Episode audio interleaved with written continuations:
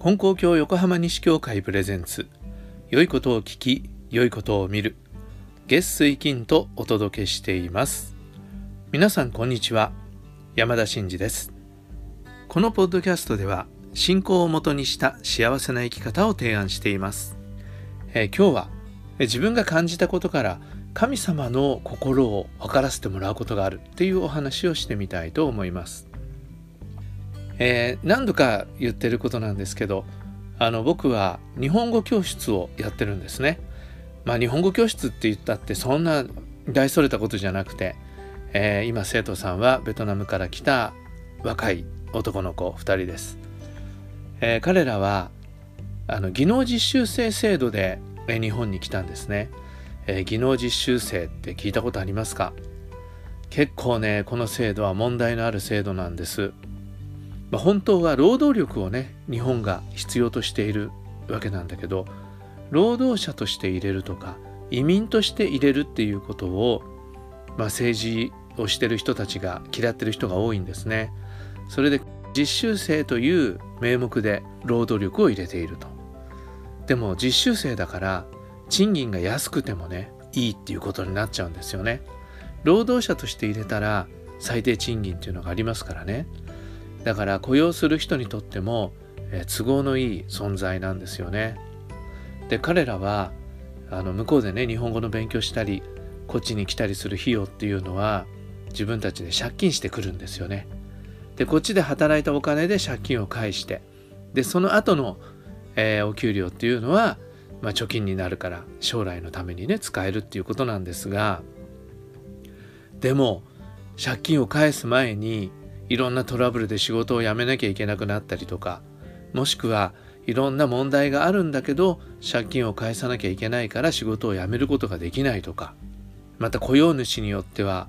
本当にひどい扱いをするとかまた賃金の不払いなんていうことも起こってるんですね。でも彼ら弱い立場だから文句が言えないっていうようなことがあって、えー、非常に問題のある制度だっていうことはあるんです。ただそれでもね日本に来て、まあ、夢を持ってきて頑張っている人たちでもあるんですね。でまあ僕のところに来ている生徒さんたちはそこまで劣悪な環境で働いているというわけではありません。で彼らはあの割とね日本の生活を楽しんでるんですけどでまあ僕もそういう人たちの力になれたらなと思って、えー、やってることなんですね。でまあ日本語をね教えてあげるだけじゃなくてもし何か困ったことがあったらね言ってよっていうことを言ってます。まあそうは言っても法律の専門家でもないしねいろいろな問題をねどこまで手伝ってあげることができるかっていうのはまあね非力なんですけどそれでもねなんか困ったことがあったら言ってよっていうことは言ってあるんです。そしたら先日生徒さんからメッセージが携帯に届きました。先生ちょっと手伝ってほしいことがあるんだって言うんですね。で何かなと思ったらあの病院に行くのについて行ってくれませんかっていう話でした。もちろんいいですよって。ついてってあげるよって言ってね返事したんです。あのもうね結構彼らもたくましくって大抵のことは自分たちでできるんだけどやっぱお医者さんっていうのはちょっとねあの心配じゃないですかお医者さんが言ったことを正しく理解できないと心配になりますよね。ね大したことない病気であってもお医者さんの言うことが分かんないと、えー、もしかしたら大変な病気なんじゃないかなんてこともありますからね。だから今までにも、えー、病院の付き添いに行ったことがあります。今回もそういうふうにね頼んでくれたんでいいよって言ってでついていってあげました。まあちょっと僕もねどんなことか心配だったんですけどまあもう本当神様に僕も一生懸命お願いしてたんですけどまあその病気自体はねあの大したことなかったんでほっとしました。だからその大したことないってことが分かって彼もほっとしたんですけどまあそういうお手伝いができてよかったなと思いました。で僕ねこの時思ったんですね。あ頼まれるって嬉しいことなんだなって思ったんです。頼まれた時にねやっぱ嬉しかったんですよね。ああよかった。僕なんかでもねあの頼ってくれて、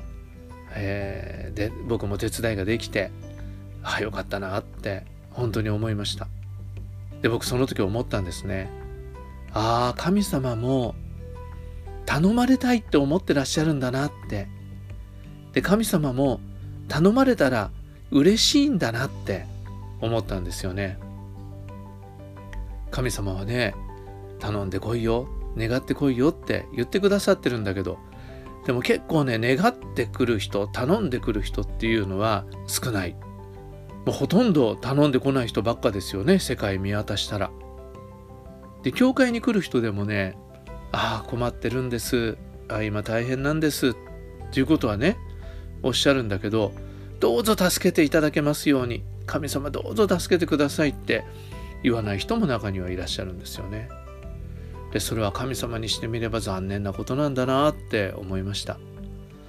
ねせっかくなんだから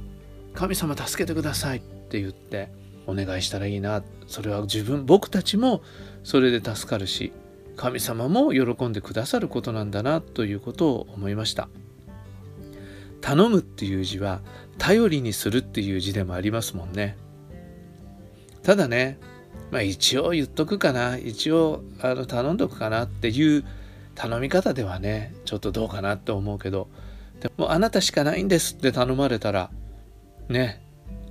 頼まれた方もちょっと気持ちいいっていうか、よし、それじゃあ頑張って何とかしてあげようっていう気になるじゃないですか。神様もね、もう神様しかないんですって言ってお願いさせてもらったら、神様もよしって言って助けてくださるんだと思うんですね。えそんなことを思いました。そういうふうに僕たちが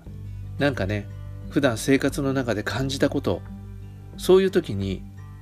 あこれって神様と同じ気持ちなんじゃないかなって思うようなことってあると思うんですね。どうぞ、えー、皆さんも普段の感じることの中から神様の思いをちょっとね感じ取ってもらえるようなことあったらいいなと思ってこんな話をしてみました。はい、えー、聞いてくださってありがとうございます。どうぞ皆さん今日も神様と一緒に素晴らしい一日を。次回の配信もお聴きください。